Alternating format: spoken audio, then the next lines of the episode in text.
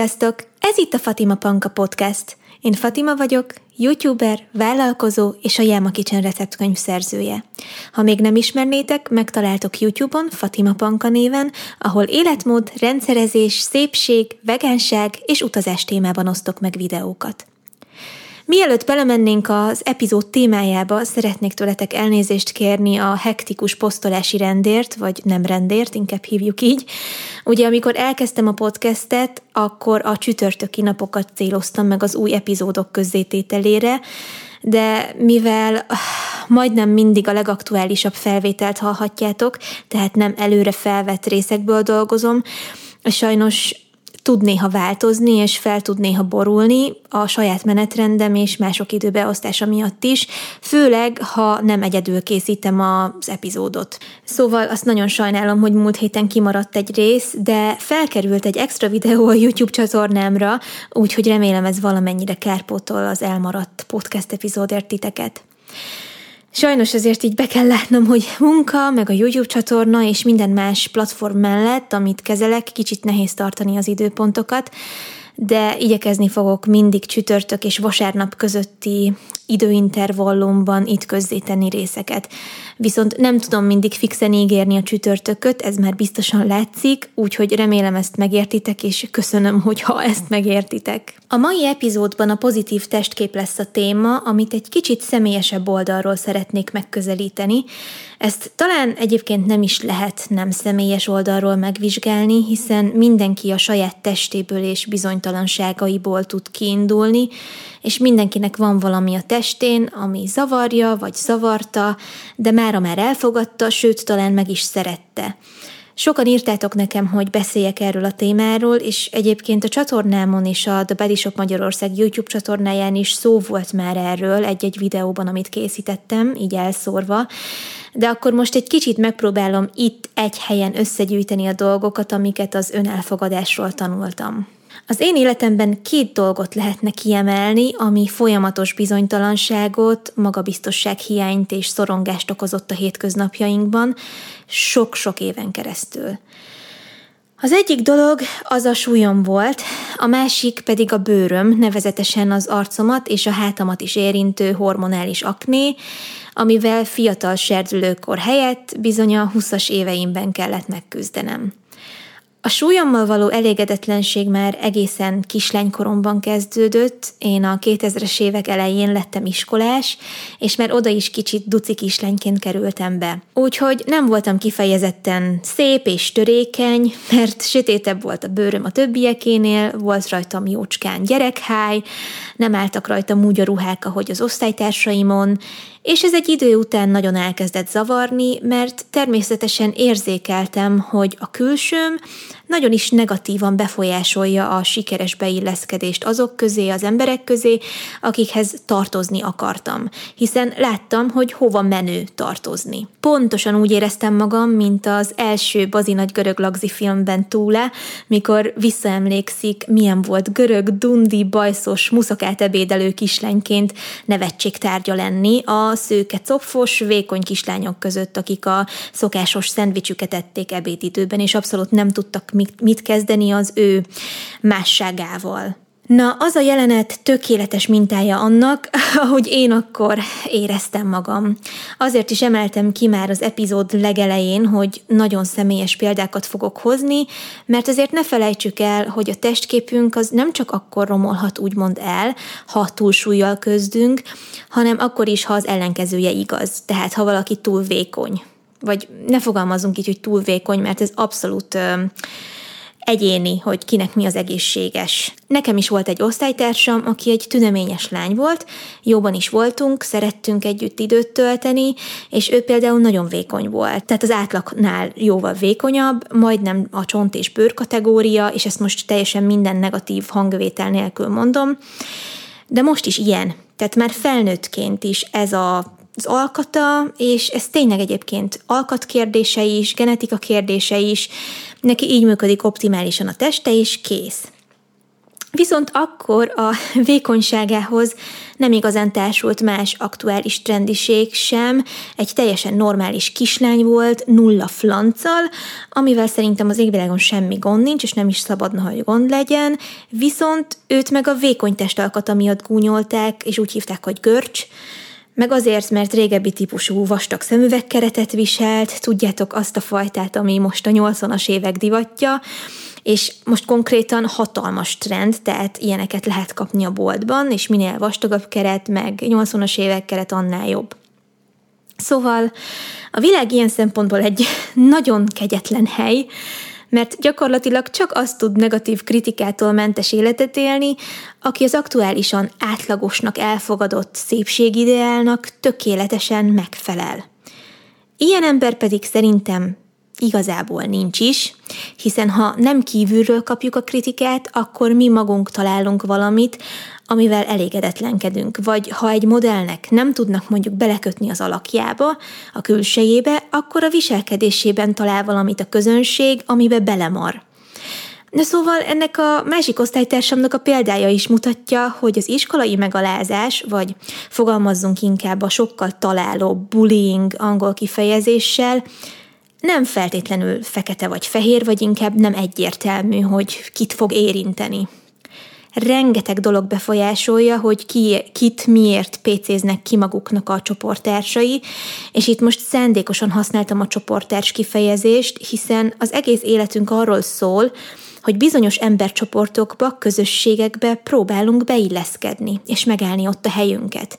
És sajnos a felnőtté válással nem mindig múlnak el automatikusan a kisiskolában vagy fiatalkorban kialakult bizonytalanságaink vagy szorongásaink.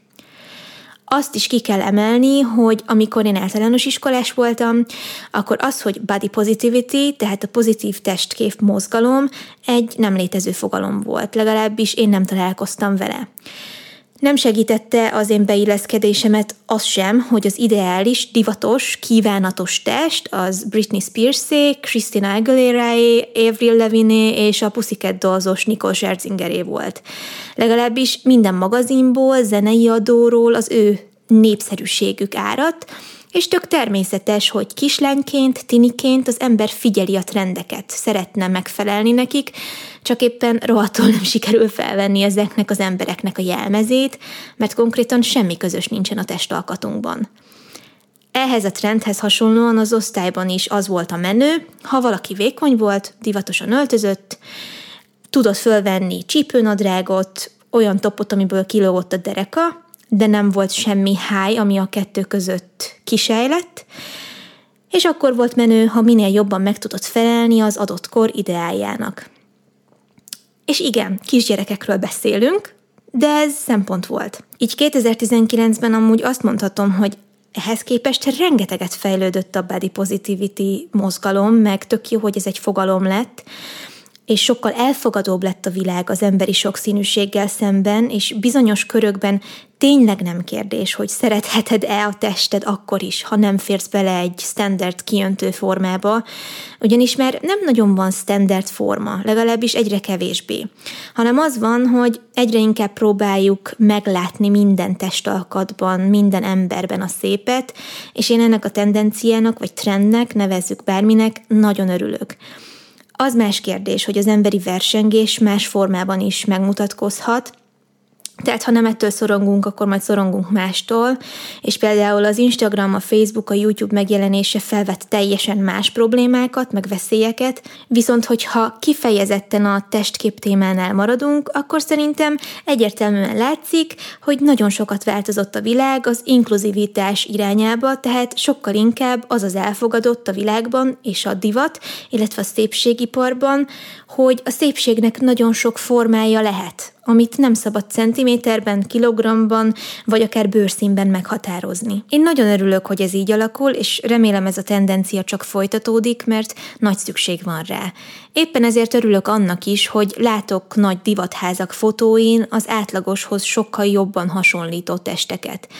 És itt átlagos alatt olyan embereket értek, akikkel nagy eséllyel összefuthatnánk az utcán, tehát a testalkatuk nem hibátlan idézőjel. Sokan kritizálják az ilyen kampányokat azzal, hogy jaj, de hát a cégek csak meg akarják lovagolni a body positivity trendet, ez csak marketing fogás. Na de inkább ezt a trendet akarja meglovagolni szerintem, mint a 15-20 évvel ezelőttit, aminek az átlag nő vagy férfi populáció csak nagyon csekély százaléka tudna megfelelni. Erre mindig azt mondom, hogy ha a marketingben csak a gonoszságot látjuk, akkor tök mindegy, hogy mit kommunikál magáról az adott cég, mindenre rá lehet mondani, hogy ó, hazudik, ó, csak manipulálni akarja a vásárlót, Viszont szerintem az csak jó, hogyha az ember lát olyan modellt is, mondjuk egy webshopban, akinek a sajátjához közeli MS, vagy ls, vagy XL-es teste van. Hiszen sokkal könnyebb elképzelni így saját magunkon is az adott ruhadarabot, ami főleg online vásárlásnál tök jó segítség. És igenis, ne csak az elhasson már modellt, aki 48 kg és 175 centi, és ezt most ne vegye magára az, aki 48 kg és 175 cm, mert ez tök jó, gyönyörű, de ez ne legyen egy embernek a kiváltsága, vagy egy test alkatnak a kiváltsága.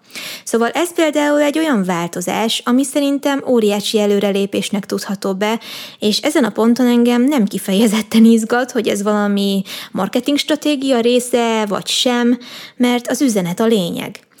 Egy vállalkozás, legyen az kicsi vagy nagy, mindig azon fog gondolkodni, hogyan hívja fel magára és az általa kínált termékekre a figyelmet, hiszen attól működik, azért tud embereknek munkát adni, azért tud működni, mert vannak vásárlók, akik veszik a portékájukat.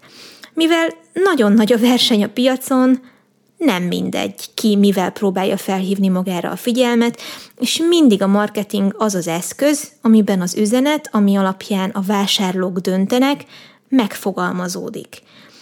Ebbe az égvilágon nem kell semmi rosszat belelátni, ez a gazdasági működés része, inkább az a fontos, szerintem, hogy az ember megpróbálja helyén kezelni és szűrni a hatásokat, amiket a mérhetetlen mennyiségű választék közvetít felé és ez nem mindig egyszerű. De én személy szerint sokkal szívesebben költöm el a pénzem egy olyan helyen, akár online, ahol látok a sajátomhoz közelebbi testeket is.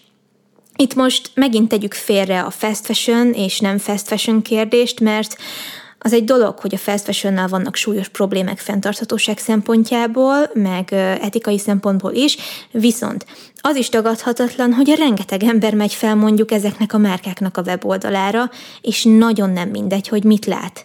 Nagyon nem mindegy, hogy csak egyféle modellt lát, vagy többféle test is megjelenik, hiszen van egy ilyen eszme a köztudatban, és mindig is volt, hogy modellnek lenni kiváltság. Csak a nagyon különlegesen szép emberek lehetnek modellek, de mára azért nagyon jó látni, hogy az általános szépség fogalomköre az egyre bővül és ezt borzasztó ideje volt már a vásárlók felé is kommunikálni, és általánosan elfogadott vagy elfogadottabb tényé avanzsáltatni. Nem is kell egyébként fast fashion emlegetni, hiszen ott van mondjuk az egyik kedvenc magyar tervezőm, a Tomcsányi Dóri, aki szintén többféle testalkaton mutatja be a ruháit az oldalán, vagy ott van Bolla Viki, aki mindig igazi, hétköznapi lányokat választ az új kollekciók bemutatásához, vagy ott van Harad Label, akik egy olyan organikus, meg bambuszból készült Fairtrade alsó nemű gyártó cég, vagy forgalmazó cég, akiknek fantasztikus körülnézni a webshopjában, hiszen látni azt a mérhetetlen természetességet és sokszínűséget, ami a modellekből árad, az az valami hihetetlen, és mindig azt érzem, mikor felmegyek mondjuk az ő oldalukra is, hogy basszus, én is nyugodtan viselhetném ezt a két részest a fotón. Na és ettől a gondolattól azonnal maga biztosabbnak érzem magam, a termékhez is rögtön jó érzelmet, gondolatot kötök, és tedem, ez a jó marketing fogalma az én olvasatomban, hogy egy jó termék mellé ilyen érzéseket kapok, nem pedig elbizonytalanodom, hogy vajon én méltó vagyok-e felvenni azt a ruhát, 70 kilósan mondjuk. Szóval ezért nagyon fontos teret engedni az emberi sokszínűségnek a plakátokon, a magazinokban és mindenhol, ahol tömegeket lehet elérni. Mert ezek a márkák is mutatják, hogy a modellség vagy a modellkedés az nem kiváltság, hanem egy munka, egy eszköz, hogy egy márka bemutasson, közvetítsen valamit, és iszonyatosan örülök, hogy egyre többen kezdenek rájönni, hogy a szépség többféleségének a kommunikálásával bizony sokkal több ember meg is szólítható, akik kisebbességjel fogják majd kevesebbnek érezni magukat, vagy kihagyva magukat. Na most tudom, hogy kicsit elkanyarodtam, de ezt nagyon fontosnak tartottam elmondani, és most visszatérve a pozitív testkép kialakítására a mindennapokban, azon kívül, hogy ezek a külső hatások nagy befolyással lehetnek ránk, azért sokszor nagyon nehéz saját magunknak békében lenni a testünkkel, és még a trendek változásával sem olyan könnyű eljutni odáig, hogy szeretem a testem, és jól érzem benne magam. Tényleg szeretném kiemelni, hogy nem vagyok pszichológus, nem vagyok szakember, csak egy átlagos nő vagyok, átlagos kihívásokkal, amiknek a súlyát egyébként nem csökkenti, hogy átlagosnak nevezem őket, de amiken nagy nehézségek árán sikerült átverekednem magam. És talán azokkal a dolgokkal, amiket megtanultam, rosszabb időszakokban nektek is tudok segíteni. Szóval, hogy tudja szeretni magát, vagy jobban szeretni magát az ember? Ahogy már korábban is említettem, én mindig is a súlyommal küzdöttem, még úgy is, hogy sosem voltam kifejezetten egészségtelenül túlsúlyos. Aztán később ott volt a hormonális akné. Viszont a súlyommal gimiben kezdtem sokat foglalkozni, mert kétségbe esetten le akartam fogyni, amihez nem a legjobb és legegészségesebb módszereket választottam. Lefogytam úgy 10-12 kilót, de aztán ez vissza is jött, miután abba hagytam az önsanyargatást. Szóval sajnos nekem voltak kevés zavarhoz közeli viselkedés problémáim, ebben most nem megyek bele, talán majd egy másik epizódban. A lényeg, hogy amikor vékonyabb voltam, sem tudtam úgy élvezni az életet, ahogy ezt a fogyás előtt elképzeltem. Azt hittem, akkor majd minden önmagammal kapcsolatos problémám megoldódik, de ez persze nem lett így. Aztán, amikor összejöttem Ádámmal, akkor nem volt annyi időm és kedvem sem a folyamatos edzéssel, meg kalóriaszámolgatással foglalkozni, és hát vissza is jött rám a leadott súly abban, azon nyomban. Ebből is látszik, hogy ez a görcsös szinten tartás, a vékonyságom fenntartása konkrétan olyan szinten vette el minden figyelmemet, hogy egy párkapcsolat már nem fért volna bele, és akkor szerencsére szerelmes lettem, ami kirántott ebből az obszesszív viselkedésből, de egy kellemetlen lavinát is elindított, mert ugye visszahisztam azt, amit lefogytam. És talán itt értem el egy mélypontot, egyébként, mert teljesen kilátástalannak láttam, hogy én valaha megfeleljek a magam elé tert irreális testi elvárásoknak. Mert nem tudok olyan lenni, amilyen nem vagyok. Tehát nem tudok az adottságaimon változtatni. Legfeljebb kihozhatom belőlük a maximumot, és megtanulhatom értékelni, tisztelni ezeket az adottságokat, és együtt élni velük. Szándékosan nem azt mondom, hogy szeretni őket, mert az önutálattól eljutni az önszeretetig nem egyszerű dolog. Nem megy egyik napról a másikra. Nem lehetetlen, és most már tényleg úgy érzem, hogy szeretetteljes kapcsolat fűz a testemhez, de ez mindenképpen egy hosszú folyamat volt, míg ideig elér az ember. Szóval az első lépés nálam az volt, hogy felismertem, és rájöttem, hogy az, amit a diétázással csinálok, az nem normális. Mert tönkretesz lelkileg, mentálisan, és az egészségemnek semmi jó. Ugyanis nekem megszűnt a menzeszem, felborult a ciklusom, ez pedig egyáltalán nem jó jel. És ezt akkor nem vettem annyira komolyan, tehát hónapok teltek el úgy, hogy ezzel nem foglalkoztam. Az evéssel való kapcsolatomról meg aztán ne is beszéljünk, mert már a környezetem is látta, hogy valami nincsen rendben, és ezt így fel kellett ismernem, el kellett fogadnom, de nagyon nehéz volt, mert nem tudtam elképzelni, hogy mi van a pont és a kalóriaszámolgatáson kívüli világban. Egy olyan világban, ahol nem állok minden nap háromszor mérlegre, vagy ahol esetleg megengedem magamnak az egyel nagyobb ruhaméretet, ha ez segít abban, hogy mondjuk visszaálljon a menstruációm félelmetesnek tűnt az, hogy mi van a rendszeren kívül, de sikerült felismernem, hogy gond van, és innen már nem volt visszaút, mert eldöntöttem, hogy szembe kell néznem ezekkel a problémákkal, és meg kell oldanom őket, mert így nem lehet élni. Úgyhogy az első dolog, amit megtettem, az volt, hogy a vékony modellekből álló plakátgyűjteményemtől megszabadultam. És igen, volt egy kb. 50 darabból álló magazinból kivágott motivációs fotógyűjteményem, ami gyakorlatilag olyan volt, mint egy offline Pinterest tábla, amin csak hosszú lábú, karcsú, vékony modellek voltak, és ezzel plakátoltam ki az ajtómat még általános iskola végén, aztán mikor gimiben összejöttem Ádámmal, leszettem, mert előtte nagyon szégyeltem ezt, de mindig nézegettem, ha motivációra volt szükségem. És visszagondolva, teljesen beteg dolog volt ez, de mikor ezektől megszabadultam, kidobtam, az így hatalmas megkönnyebbülés volt, de ugye azért féltem is a változtatástól. És egy darabig, ideig, óráig éltetett az, hogy a mások, köztük életem szerelme, az szépnek és vonzónak talál engem, de az, hogy mások mit is gondolnak rólad, az hosszú távon nem elegendő ahhoz, hogy a saját kapcsolatod magaddal igazán meghitt és bensőséges legyen.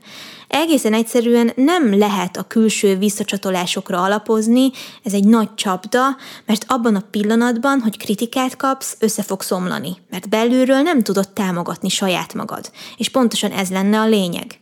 Éppen ezért teltek el úgy évek, hogy sokszor visszaestem a diétázós, sanyargatós, majd túlevős világba, mert még mindig a fogyástól vártam a csodát és az önszeretet kialakulását. Az egész gimit így szenvedtem végig, aztán egyetem alatt értek bizonyos hatások, amik egy kicsit átalakították a gondolkodásomat, és köztük volt egy podcast is, ami borzasztóan felnyitotta a szememet és sokszor emlegettem már a YouTube csatornámon a The Life Coach School című podcastet, és erre is egyébként úgy találtam rá, hogy fogyókúra témában kutattam a műsorok között, hogy legyen valami motivációm újra lefogyni, és hát a lehető legjobb dolog, ami történhetett velem, hogy ezt a műsort kezdtem el hallgatni, mert itt végre nem kalóriákról, meg mozgásformákról volt szó, hanem arról, hogy a saját magunkkal való kommunikációnk, a gondolataink milyen hatással vannak az érzelmeinkre. Nagyon megütötte a fülemet az az összefüggés, hogyha én pozitív gondolatokat ébresztek magamban, magamról, akkor a saját magammal kapcsolatos érzelmek is szépen lassan átalakulnak pozitívvá. Ez egy sokkal személyesebb kapcsolat kiépítését is eredményezi az énünkkel, ami szintén nekem akkor egy új élmény volt. Tehát amit a Life Coach School alapítója Brooke Castillo tanít, az lényegében az, és ő is kiemeli, hogy ez amúgy egy univerzális összefüggés, tehát nem ő találta ki, csak rendszerbe szedte. Szóval, hogy a körülményeink hatással vannak a gondolatainkra, a gondolataink az érzéseinkre, az érzéseink a cselekedeteinkre, és ennek a folyamatnak a végén kapunk egy eredményt. Vagyis nagyon nem mindegy, hogy egy adott körülményről hogyan kezdünk el gondolkodni, mert egy körülmény olyan, amilyenné tesszük. Egy körülmény az nem lehet eredendően jó vagy rossz, mert a gondolataink által válnak negatív vagy pozitív körülményé. Az emberi gondolat aggat jelzőket egy-egy élethelyzetre, az élethelyzet az önmagában nem jó vagy rossz.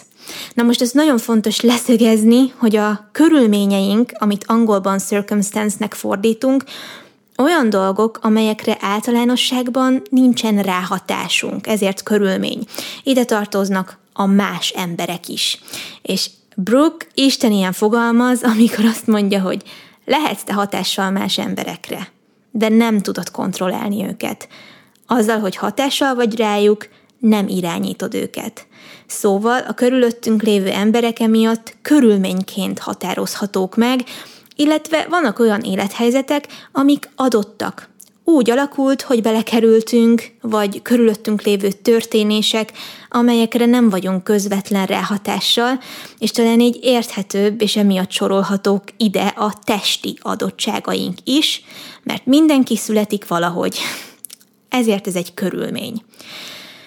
Tudom, hogy nagyon furán és bonyolultan hangzik, nekem is hetekbe, hónapokba telt, mire jobban felfogtam és megértettem, hogy ez mit is jelent, de ez az összefüggés jelentette a kulcsot ahhoz, hogy jobban legyek magammal. Mert hogy egy adott körülményről kialakult gondolatunk mindig, de mindig hatással lesz a cselekedeteink eredményére. Tehát nekem van egy olyan adottságom, és velem született körülményem, hogy széles a csípőm, és a hasam az 48 kilósan sem tud soha teljesen lapos lenni. Erről én azt gondoltam, hogy csúnya és nem vonzó, emiatt frusztráltnak, kiábrándultnak, szomorúnak éreztem magam. Tehát a gondolat, amit én alkottam erről a körülményről, az az volt, hogy csúnya vagyok, és nem vagyok vonzó. Emiatt frusztrált kezdtem lenni, tehát az érzés, amit ez a gondolat kiváltott bennem, az a frusztráció volt. És ezért mit csináltam? Tehát hogy hatott az érzelmem a cselekedeteimre? Elkezdtem szélsőséges dolgokat véghez vinni, aminek az lett az eredménye, hogy megbetegítettem gyakorlatilag saját magam, testileg és lelkileg.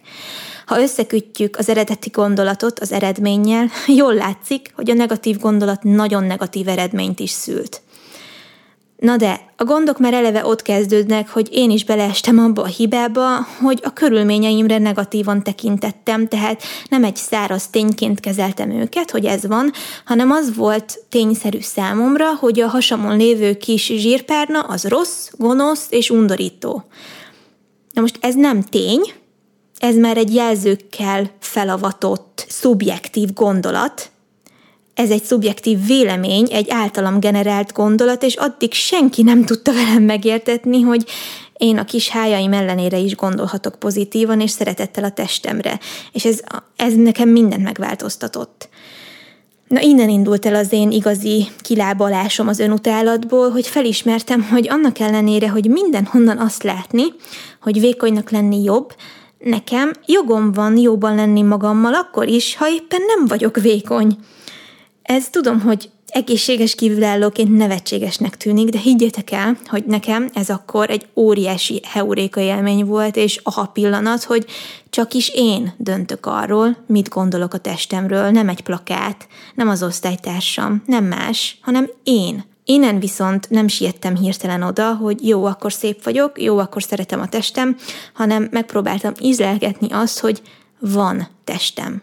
Vannak hájacskáim, van egy kicsit husibb karom, és 160 centi vagyok. Így már nem is hangzik olyan rosszul a dolog, mint amikor ezek a gondolatok sokkal csúnyábban fogalmazódnak meg bennem. Tehát azt mondom rá, hogy undorító, meg nem vonzó. Ezek inkább így ebben a formában száraz tények, és így könnyebb volt elfogadni őket. Aztán amiben átalakult még a gondolkodásom az az volt, hogy nem azt csújkoltam magamba, hogy le akarok fogyni, vagy le kell fogynom, hanem hogy egészségesebb és fittebb szeretnék lenni.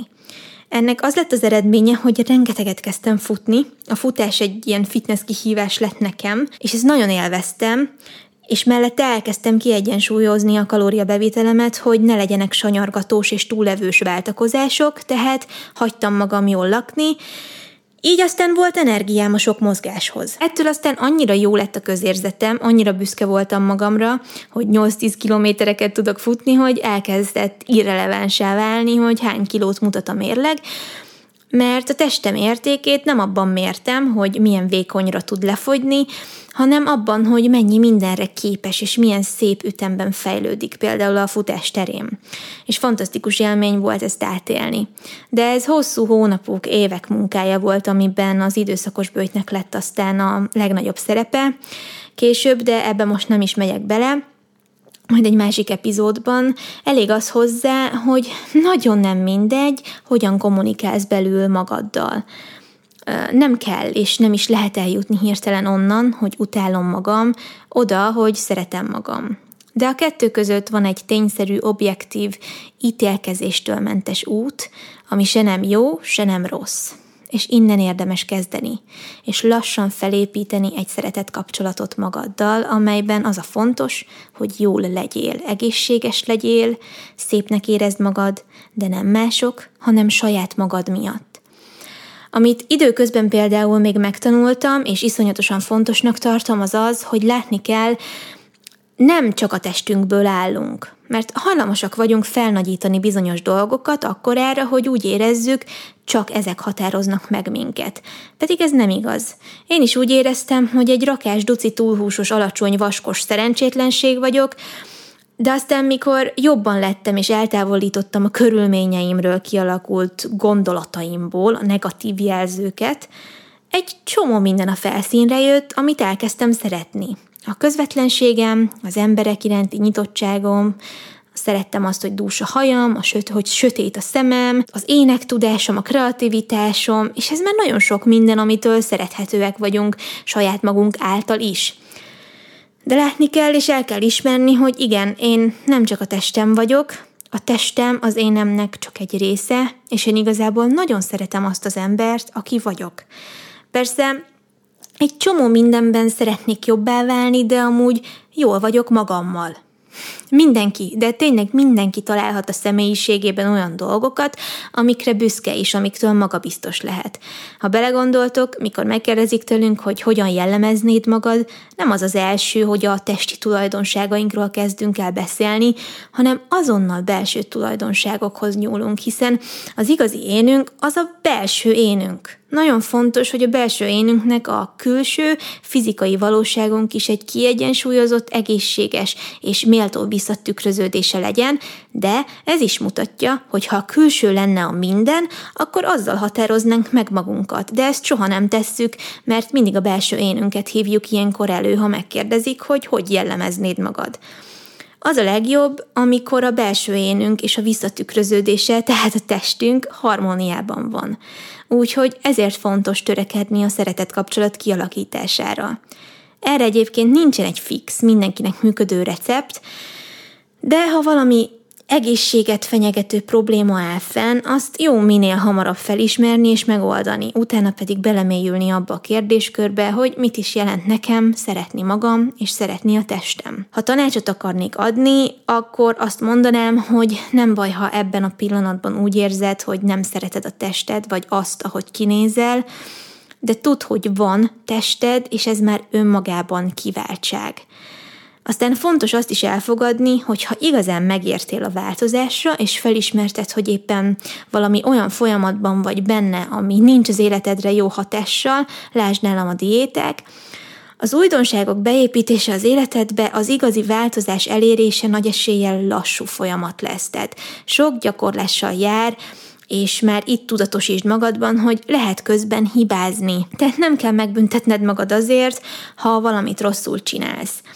Csak azért, mert akarsz változtatni, nem jelenti azt, hogy az átalakulás folyamatában már is minden tökéletesen fogsz majd adaptálni az új szokásokból, amiket kitűztél magad elé, és nem is kell a dolgok elébe rohanni. A lassú változás általában a biztos változás, és igyekezz szeretetteljes hangnemben beszélni magaddal akkor is, ha valami nem úgy sikerült, ahogy eltervezted. Nekem ezt volt a legnehezebb megtanulni, és a mai napig nehézségeim vannak ezzel, már a környezettudatossággal kapcsolatos részben is említettem, hogy azért bukik meg ott is sok embernél a változás, mert mindent egyszerre szeretnének a környezettudatos szokások elsajátításából megvalósítani, ami sokkal nehezebb, mint lépésről lépésre átalakítani az életmódunkat. Ez az önszeretet elérésére is igaz. Egy másik emberhez is úgy kezdünk el kötődni, úgy szeretjük meg, hogy sok minőségi időt töltünk együtt, hiszen minden kapcsolatot fel kell építeni, és attól, hogy az énünk születésünktől, a testünkben lakik, nem jelenti azt, hogy nem okozhatunk saját magunknak meglepetéseket, vagy hogy ne lennének folyamatosan olyan dolgok, amik magunknak is újak saját magunkkal kapcsolatban, és ezért kell magunkkal is időt tölteni, mint ahogy egy pár kapcsolatban is, hogy megismerjük saját magunkat, mert sokszor tényleg nagyon felszínesek vagyunk magunkkal. Én például nem igazán sejtettem, hogy a futás nekem valaha akkora örömet tud, vagy fog majd okozni, mint amilyet okozott. Most ugye a várandóságom miatt nem futok, de alig várom, hogy újra nekilássak, mert olyan dolgokat mozgat meg bennem a testemen kívül, amelyekről nem is gondoltam, hogy bennem megvannak. És nem vagyok egy atlétikus alkat, a klasszikus fogalom, fogalomba véve, de futás közben atlétikusnak érzem magam, a ritmikus légzésnek köszönhetően rendkívül összhangba kerülök a testemmel, gyakorlom a kitartásomat, feszegetem a határaimat, de csak addig, ameddig jól esik és minden edzés elejéről, végéről, menetéről csak is én döntök, és nem más kedvéért vagy más utasítására csinálom, hanem magamért. Szóval találni kell valamit, ami fejleszt téged, ami kihívás, de amit a lehető legjobb indokkal csinálsz. Magadért és a jól létedért. És nekem a futás volt ilyen, de nem kell ennek a valaminek sportnak lennie, lehet egy tánckurzus, de lehet nyelvtanulás is, vagy bármi olyasmi, aminek az elsajátítására eddig azért nem mertél rá gondolni sem, mert egy bizonyos testalkathoz, vagy egy bizonyos sztereotípiához volt kötve. Nagyon tisztán emlékszem például arra, mikor negyedikes kislányként elkezdtem hip-hopra járni, de én akkor elég dundi voltam, és az egyik nagyon népszerű vékony osztálytársam mondta, hogy Igazából ide olyanoknak kéne ám csak menni, akik nem kövérek, mert hát ez megterhelő mozgásforma, nem fogod bírni. És hát majdnem nem mentem el, de aztán anyukám mégis elvitt, és a szívem mélyén nagyon szerettem volna részt venni ezen a táncórán, és milyen jól tettem, hogy elmentem, mert óriási sikerélmény volt. Imádtam csinálni, de tényleg. Sajnos aztán később azon túl, hogy összekovácsolódtam valamennyire a többiekkel, voltak esetek, hogy senki nem akart mondjuk velem egy öltözőfülkében öltözni, mert én voltam a duci kislány, aki csak megtűrt a csoportban, de mégis jobb, hogy kipróbáltam magam ebben, mintha megfutamodtam volna. Akkor is bebizonyosodott, hogy nem, nem csak a vékony lányok tudnak megtanulni egy koreográfiát. Úgyhogy kellenek az ilyen kis személyes kihívások, amikhez venni kell egy nagy levegőt, és bátornak kell lenni. Az előbb elmondottak miatt nem mindegy az sem, hogy kikkel veszed körül magad. Tehát sajnos sem az osztálytársait, sem a csoport vagy munkatársait nem válogathatja meg az ember, de amikor csak lehet, igyekezni kell olyan emberek közelében lenni, akik téged látnak és elfogadóak, hasonlóan gondolkodnak, szeretetteljesek, nem ítélkezőek és együttműködőek, nem pedig versengőek. Már korábban is előjött, hogy a környezetünkben lévő emberek jelenléte az körülmény. Tehát mi döntjük el, hogy mit kezdünk a minket érő hatásokkal, tehát mit kezdünk a tőlük jövő kritikával, akár megviselkedésformákkal. És ezen a ponton át is térnék az én másik nagy kihívásomra, amivel szintén tudom, hogy nagyon sokan küzdötök még, és ez nem más, mint az akné. Ez igazából onnantól téma az életemben, hogy abba hagytam a fogamzásgátlót, és amikor ezt megtettem, akkor nagyon durván felborult a hormonrendszerem. És sajnos ez a bőrömön is láthatóvá vált az akné által. Az egész hátam és az arcom az tele lett pattanásokkal, nem volt kellemes, és a mai napig annak ellenére, hogy a ciklusom amúgy teljesen rendben van, és nincs semmiféle nőgyógyászati betegségem, a ciklusom bizonyos szakaszaiban a bőr problémáim is hol jobbak, hol rosszabbak. A várandóság alatt amúgy sokkal jobb a helyzet, sokkal kevesebb a pattanás rajtam, mint az első trimeszterben, de ez várható is volt, hiszen most ismét egy hormonváltozáson megyek keresztül, azzal a különbséggel, hogy a fogamzásgátlóhoz képest ez egy természetes változás. Na most ezt tudni kell, hogy a bőr problémáimból fakadó bizonytalanságokkal sikerült azért kicsit hamarabb dőlőre jutnom. Az evészavar keményebb dió volt, de azért átéltem néhány durva mélypontot az akné miatt is. Én is tudom, hogy ez egy olyan dolog, ami a szépség tág fogalom körébe sem fér igazán bele, de nem lehet elvárni az aknéval küzdő emberektől, hogy emiatt csúnyának érezzék magukat, vagy ne érezzék jól magukat a bőrükben, vagy úgy érezzék, hogy folyamatosan állarcot kell húzniuk, hogy emberek közé menjenek. Ez egészen egyszerűen nem fair, mert az emberi test nem tökéletes, vannak benne egyensúlytalanságok, amikre reagálhat így mondjuk a bőr, és ezt mindenkinek ideje lenne szépen elfogadni. Az biztos, hogy ha valaki súlyos oknéval küzd, akkor fontos felkeresni szakembert. Nem azt akarom ezzel üzenni, hogy törődjél bele, és ne foglalkozz a problémával, mert kell vele foglalkozni, de ettől még nyugodtan lehetsz jóban magaddal. Tehát nyugodtan szeretheted a tested. Ne higgy azoknak, akik azt mondják, hogy ettől te kevésbé vagy szép, vagy akik azt merészelik éreztetni veled, hogy kevesebb vagy, vagy kevésbé vagy kívánatos. Emiatt nagyon fontos, hogy legyen egy alap magabiztosságod, egy alapvető jó bizalmi kapcsolatod a testeddel, hogy ne küldjenek padlóra az ilyen megjegyzések, vagy a médiából áradó közvetett üzenetek. Nem véletlen, hogy úgy címeztem ezt az epizódot, hogy pozitív testkép egy nem mindig pozitív világban, mert annak ellenére, hogy nagyon jó tendenciák vannak elindulóban az emberi sokszínűség normalizálása terén, Azért az emberek tudnak nagyon meggondolatlanul kegyetlenek lenni egymással, és sajnos hiába van egyre több ösztönző kampány, meg megmozdulás, ami azt üzeni, hogy vállalt fel magad, és szeresd magad a tökéletlenségeiddel együtt is, Sajnos lesznek olyanok, akik ezt nem fogják pozitív dologként érzékelni, hanem az jön le nekik ebből, hogy te túl sokat mutatsz, és bántod a szemüket.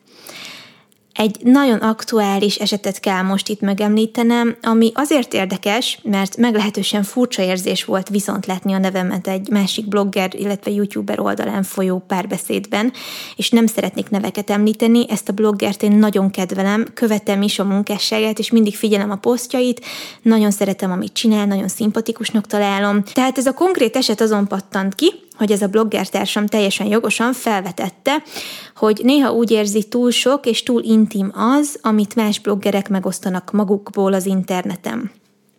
Ez megint egy más téma, de érdekesnek tartottam ezt a felvetést, mert már akkor is az fogalmazódott meg legelőször a fejemben, hogy azért az nagyon szobjektív, hogy kinek mi a sok. Tehát teljesen személyiségfüggő, hogy ki mit érez kényelmesnek megosztani az életéből, és teljesen érthető, hogy benne is felmerült ez a kérdés. Ha valaki esetleg tudja, miről van szó, akkor nagyon szépen kérem, hogy sehol ne tessék személyeskedni, nem ez a célom ezzel. Itt ez a nagyon kedves blogger csak vitaindító volt, a meglepetés, ami engem ért, az, az a komment szekcióban történt.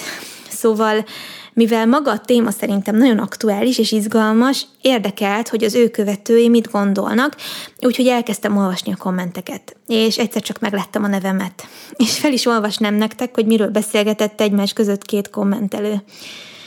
Szóval idézem, Sosem felejtem el, mikor ébredés után, a telefonom után nyúlva, Facebookot megnyitva egyik ismerősöm újszülött kisfiának, úgy, ahogy az anyából kijött képe, igen mázzal, síró fejjel, tokkal, vonóval kellett azonnal felébrednem a soktól.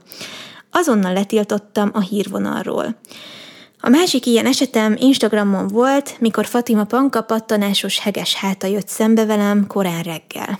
Tudom, az én hibám, mit nézegettem a telefonom ébredés után, de nem, köszönöm, ez nekem too much. Idézőjel bezárva. És erre a kommentre jött egy válasz, azonnal kikövettem Fatima Pankát akkor, hányós emoji, way too much, idézőjel bezárva. És egy következő kommentben folytatódott még a reakció, hogy tudom, hogy jót akar és segíteni, de basszus, visszahányom a kávém, sajnálom, nekem ez sok. Egy ilyen legyen fent egy bőrgyógyászati instán.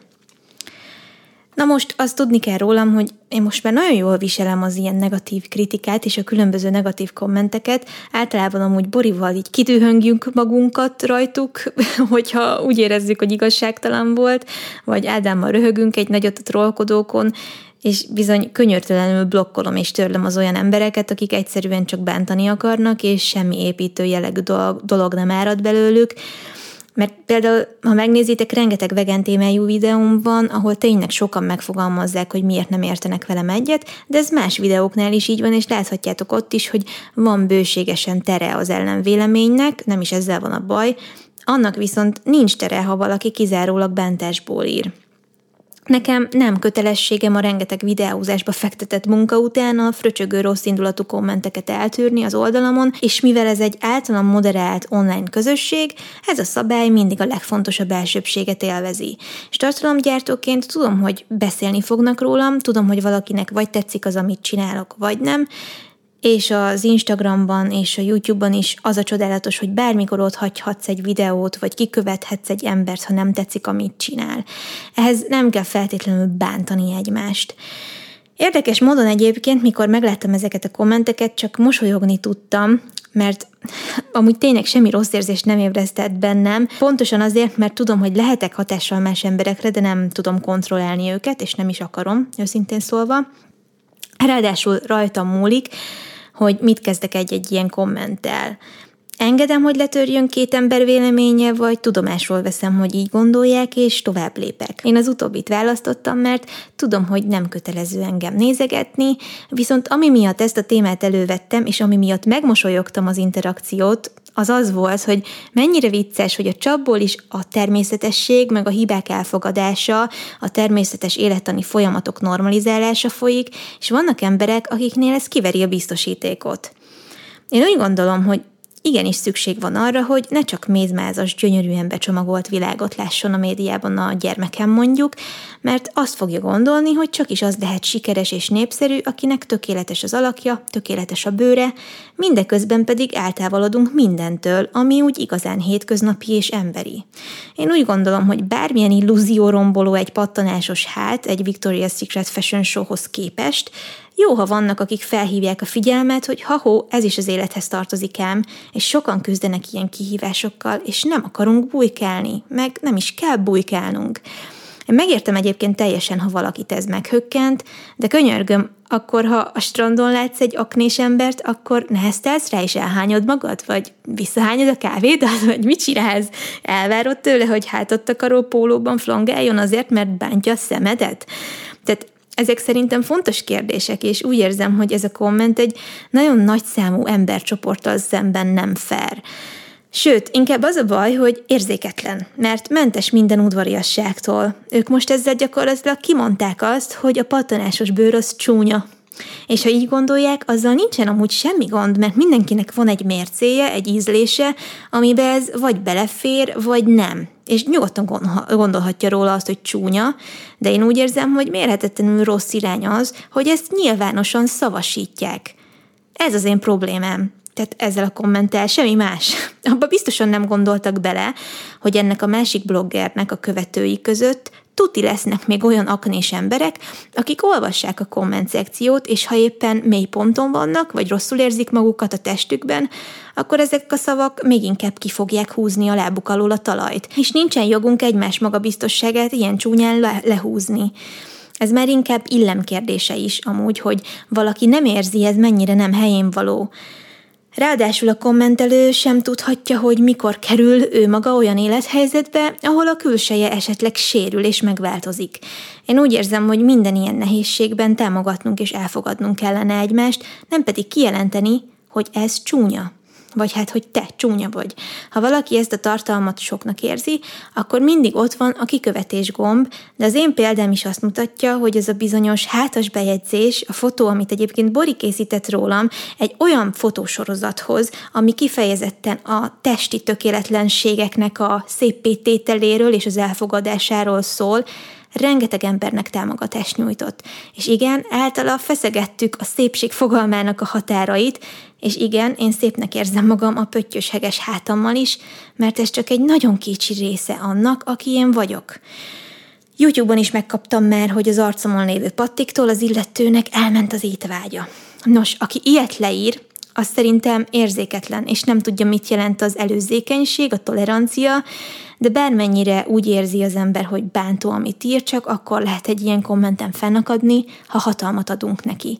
És én nem adok ezeknek az embereknek annyi hatalmat, hogy az én magabiztosságomat és felépített önbizalmamat szétbombázzák mert senkinek nem lehet hatalma felettünk ezen a téren, és nincsen hozzá joga sem.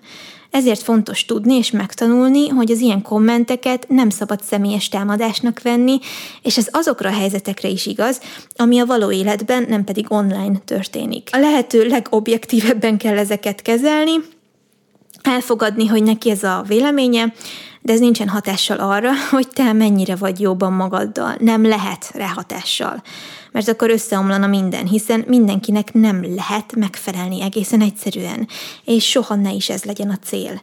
Én sem tudnék úgy önazonos tartalmat létrehozni, hogyha mindenféle igényt ki akarnék elégíteni a vlogger világban, és ezáltal azt is elfogadom, hogy lesz egy réteg, aki nyitott és befogadó arra, amit csinálok, egy nagyon nagy réteg pedig egyáltalán nem. De ez a megosztottság tényleg igaz a hétköznapi életre is. Tehát nem leszünk mindenkinek szimpatikusak, nem fog mindenki szépnek találni minket, és ez így van jól. Az viszont szerintem nagyon fontos lenne, hogy előzékenyek legyünk egymással, és érezzük azt, hogy attól, hogy a másik ember nem szimpatikus, vagy nem találjuk szépnek. Még lehet, hogy rosszul veszi ki magát, ha hangosan kimondjuk, hogy te már pedig csúnya vagy, vagy visszajön tőled a reggeli kávém. Főleg, hogy ezt sokkal szebben is meg lehet fogalmazni, amiben benne van a nem tetszés, de mondjuk kevésbé erős és lelki világba tiprós. Tehát egymás mentális egészségéért, előzékenységgel nagyon sokat tudunk tenni. Én nem kívánom ezeknek a kommentelőknek, hogy ilyen kihívásokkal sújtsa őket a sors, viszont egy bizonyos szintű empátiának azért mindenkiben kellene szerintem lennie ahhoz, hogy érezze, nem illetem az embertársamat ilyen szavakkal, mert lehet, hogy fájna neki.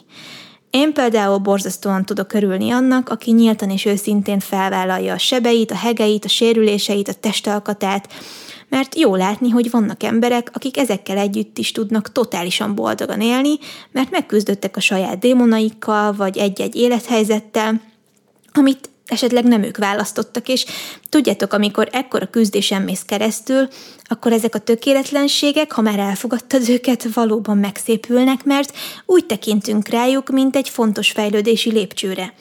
Nekem az aknés hegeim rengeteget tanítottak, mert megtanítottak arra, hogy figyeljek befele is, legyek kevésbé hiú, mert ha a testemmel valami történik, akkor csak én maradok magamnak, és akkor is ki szeretném hozni az életemből a maximumot, ha a külsőmön keresztül, mert mondjuk nem tudom annyira sem kifejezni magam, mint eddig.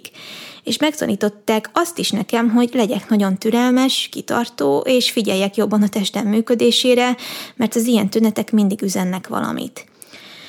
Na most ezt az egész mizériát azért hoztam szóba, mert úgy érzem, hogy már tudom a helyén kezelni, és higgadtan beszélni róla, a YouTube-os tevékenységem elején ez nagy eséllyel sokkal jobban megviselt volna, de most már legfeljebb csak egy tartózkodó véleményt szeretnék róla alkotni, mert nem érint meg mélyen, így mások negatív véleménye a főleg a testemről, és szerintem ti se engedjétek másnak, hogy akkor a teret vegyenek az életetekben, és akkor a ráhatásuk legyen a lelketekre, hogy egy-egy átgondolatlan, tapintatlan megjegyzésük a földbe döngöljön benneteket. Mert mindig emlékezetek arra, hogy csak is ti döntötök arról, hogy mit hoztok ki egy körülményből, és milyen, illetve mekkora jelentőséget tulajdonítotok egy idegen, vagy akár ismerős ember kommentjének. Ezt már talán egy videóban is említettem nektek, de a testünk elsősorban nem arra szolgál, hogy másokat esztétikailag gyönyörködtesen, hanem hogy életben, de legfőképpen egészségesen tartson bennünket. Minden más, csak finom hangolás. Ezzel egyáltalán nem azt akarom egyébként mondani, hogy nem számít a külső, mert nagyon is számít, hogy ki hogyan alakítja ki a saját stílusát, ki mennyire igyekszik ápolni, karbantartani a testét, hiszen ez is az egészség elérésének a része. De a legfontosabb élettani folyamatok bizony belül történnek. Tehát tudjuk, hogy pumpál a szívünk, de nem látjuk, csak érezzük. Ha szerencsések vagyunk és tudunk járni, a gerincünknek, az izmainknak, a csontjainknak köszönhető ez. Tehát olyan dolgoknak, amiket teljesen természetesnek veszünk, és nincsen szem előtt, de elfelejtjük, hogy hálásnak kéne lenni értük. Én tudom a legjobban, hogy egy alapvetően egészséges testben jó körülmények között is tudja az ember magát nagyon rosszul érezni. És sajnos nem kell ahhoz hatalmas, visszafordíthatatlan tragédiának történnie, hogy mélypontra kerüljünk, de néha érdemes elgondolkodni azon, hogy van egy alapvetően egészséges testünk, tehát látunk, hallunk, érzünk, mozgunk, Ebből aztán rengeteg mindent ki lehet hozni. És nekem sokszor eszembe jutott, mikor elkezdtem lassan kiépíteni ezt az újfajta kapcsolatot a testemmel, hogy nagyon sokáig elfelejtettem elismerni és észrevenni a dolgokat, és hálás lenni azokért a dolgokért a testemben, amik megadottak. Ha belegondoltok, fantasztikus az, ahogy ki vagyunk találva. Tehát várandós nőként ez az érzés nyilván csak erősödik bennem, de most döbbentem rá, úgy igazán, hogy sokszor mennyire nem én irányítok, meg mennyire nincsen beleszólásom abba, amit a testem ösztönös működése révén elvégez. Tehát, hogy nekem is a babáknak a legjobb legyen. Soha nem bíztam még ennyire a saját testemben, mint most, nincs is más választásom, mert az teszi a dolgát, de hasonló összhangot és bizalmat éreztem akkor is, mikor mondjuk a futással nagyobb kihívások elé állítottam magam.